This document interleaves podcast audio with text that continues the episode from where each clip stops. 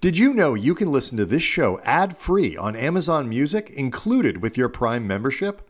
To start listening, download the Amazon Music app for free and catch up on the latest episodes without the ads.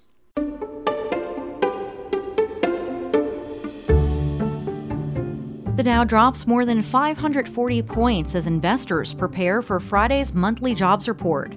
Plus, President Biden unveils his budget plan and braces for battle in Congress. And GOP lawmakers seek more details on U.S. aid to Ukraine. How can we be sending billions of dollars to another country when we need help in our country and our financial house is a mess? It's Thursday, March 9th. I'm Anne Marie Fertoli for the Wall Street Journal. This is the PM edition of What's News, the top headlines and business stories that moved the world today.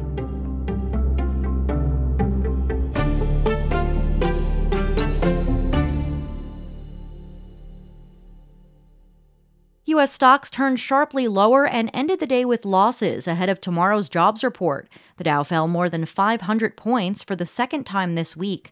The decline comes after the weekly jobless data showed unemployment claims remain historically low. Given strong economic data to start the year, Fed Chair Jerome Powell said officials are keeping their options open regarding the size of rate increases.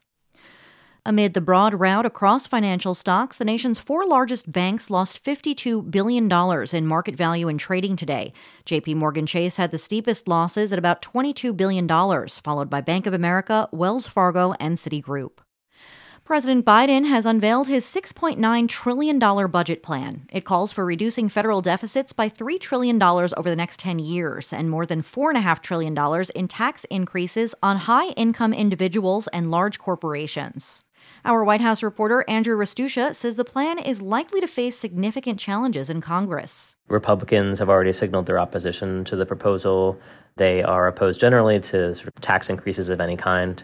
So, this is going to kick off a months long process where uh, appropriators and budget committee members get together and try to find some common ground on their divergent views of uh, how the federal government should work.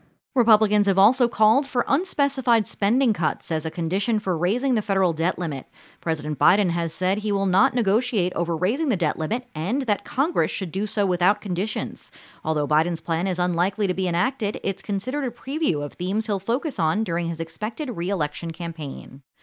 During a Senate hearing today, Andy Shaw, the CEO of Railroad Norfolk Southern, apologized for the train derailment last month that spilled toxic chemicals into the small town of East Palestine, Ohio. I am determined to make this right. Norfolk Southern will clean the site safely, thoroughly, and with urgency. You have my personal commitment. Norfolk Southern will get the job done and help East Palestine thrive. Lawmakers pushed for the company to commit to paying the full cost of cleanup and make changes to prevent future accidents. They're also proposing legislation to create stricter regulations on railroads. Shaw said Norfolk Southern had committed more than $20 million, what he called just the down payment, to help families impacted by the accident. The National Transportation Safety Board has opened an investigation into the company's safety culture. Federal officials say the derailment occurred after a wheel bearing on a hopper car overheated and failed. Former Goldman Sachs banker Roger Ng was sentenced to 10 years in prison for helping to loot billions of dollars from Malaysian sovereign wealth fund 1MDB. He was convicted last year of conspiring with a financier and Goldman partner to pay off officials for lucrative contracts with the fund. The U.S. District Judge called the scandal one of the biggest financial crimes in history. It was a black mark for Goldman Sachs, which paid more than $5 billion in penalties to the U.S. and Malaysia. And General Motors is offering voluntary buyouts to all U.S. white collar employees who have been at the company for at least five years as of June 30th. That applies to the majority of the automaker's roughly 58,000 salaried U.S. employees. The buyouts are part of a broader effort by the company to cut $2 billion in costs by the end of 2024. It's the latest in a series of auto industry cuts as car companies coming off a period of robust profitability prepare for an economic downturn. Coming up, why some lawmakers are asking questions about U.S. aid to Ukraine. More after the break.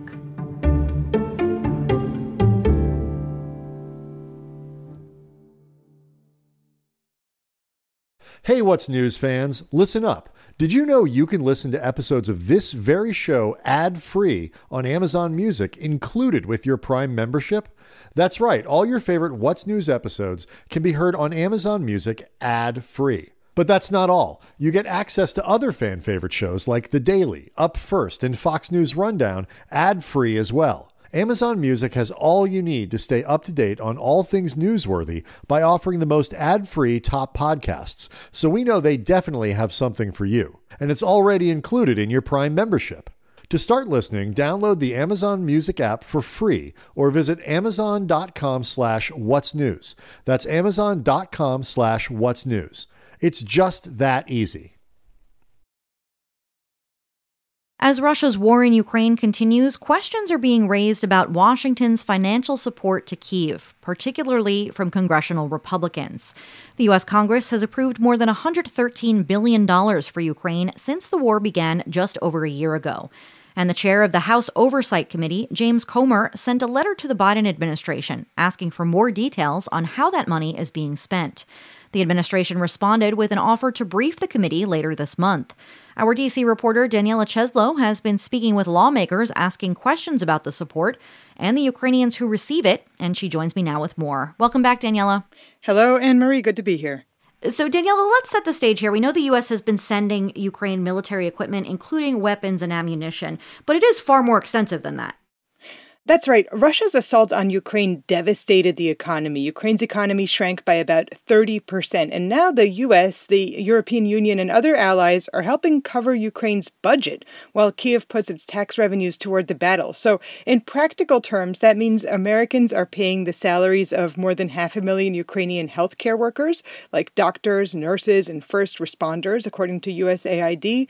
US funding is also being used to pay salaries of more than 600,000 teachers school workers and professors, and more than 150,000 civil service employees. Now, the World Bank is handling the transfer of U.S. and European funds to Ukraine, and the head of the bank's Ukraine desk, Arup Banerjee, told me the thinking is those salaries are critical to Ukraine's recovery. The research shows that one of the major ways in which a war torn country can recover fast is if the government institutions and the social payments are actually preserved during war. He says the bank can trace the funds from the Ministry of Finance in Ukraine directly to the recipients. But it is a colossal effort, and Banerjee told me it's the largest effort the World Bank has ever done. So, Daniela, how is this type of support playing out on Capitol Hill right now? It's a mix. You have the bipartisan Congressional Caucus for Ukraine. Co chair Marcy Kaptur, she's an Ohio Democrat, she wrote to me saying she thinks all aid to Ukraine should continue, and she could even see an increase in non military support to help Ukraine rebuild. But you're also seeing public opinion cracking a little bit. A Pew Center poll from late January showed that a quarter of Americans think that we're, we're providing too much aid to Ukraine. And among Republicans, that number goes up to 40%. GOP Congresswoman Lisa McClain of Michigan told me her constituents are asking questions about accountability and when the war will end. How can we be sending billions of dollars to another country when we need help in our country and our financial house is a mess? That's number one.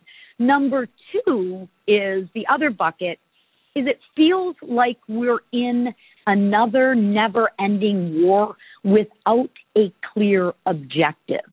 McClain signed that letter you mentioned above that was authored by the Republican chair of the House Oversight Committee, James Comer. He was asking the Defense and State Departments and the U.S. Agency for International Development, USAID, for information about where and how aid to Ukraine is being spent. Those agencies sent a letter back this week offering a briefing. And the inspectors general from those agencies just went to Kiev in late January to meet with Ukraine's government. This week, we saw lawmakers from both parties ask Secretary of State Antony Blinken to make it possible for inspector general staff to spend more time in Ukraine to conduct their oversight. So, how has Ukraine responded to all of this? Ukraine is aware it has a reputation challenge. Transparency International, based in Berlin, ranked Ukraine 116th out of 180 countries in its Corruption Perceptions Index last year. On Monday, Ukraine appointed an anti corruption chief, and President Volodymyr Zelensky has fired almost a dozen senior people in his administration on suspicion of bribery and embezzlement. Marcin Walecki is the Ukraine director for the National Democratic Institute based in DC. His group surveyed about 2,500 Ukrainians in January and found that since the war started, about 30% of Ukrainians went without salaries occasionally or often. But for the public sector, which is funded by foreign aid, the percent drops down to 9. And Walecki saw that as an indication that American funds are going to the right place and that Ukraine's anti corruption push is working time is needed. Those institutions will not uh, be able to act immediately, but there is now a critical anti corruption infrastructure in place, and there's a very strong public support for anti corruption efforts. Walecki spoke to me this morning from Kiev, and he warned me he might have to go to a shelter during the interview. It was a reminder that Ukraine is dealing with blackouts and physical damage from Russia's strikes that can make transparency harder to achieve. So I'm wondering are Ukrainians who get paid via this mechanism worried now? I spoke this morning to Serhiy Kubansky. He's president of the Council of Kiev City's Health Workers Union, which has about 57,000 members.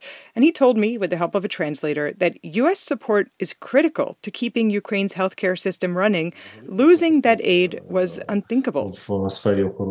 Uh, he can't imagine this because it can, it can lead to a collapse of healthcare system in Ukraine. A U.S. aid spokesperson told me the U.S. has promised budget support to Ukraine through September.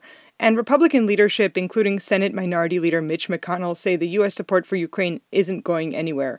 But I think we can expect more questions about this aid going forward. I've been speaking with Daniela Cheslow, our DC reporter. Daniela, thank you so much. You're welcome. Thank you. And finally, a new superconductor, a material that can conduct electricity without any energy loss, could have a big impact on energy efficiency. In a new study published in Nature this week, researchers say they've discovered a method to create a superconductor that can operate at room temperature and at a much lower pressure than previously discovered superconducting materials, which normally require extreme cold and pressure to work.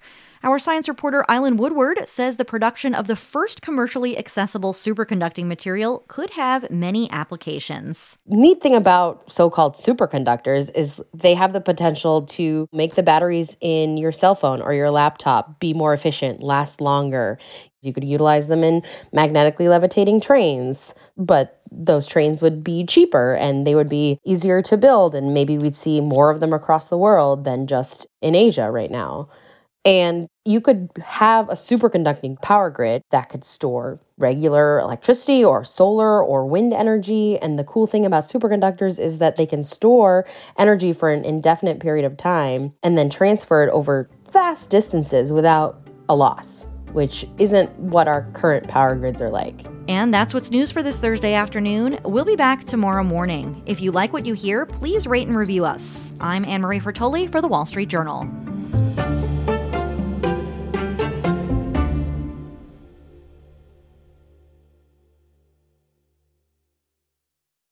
Did you know you can listen to this show ad free on Amazon Music included with your Prime membership?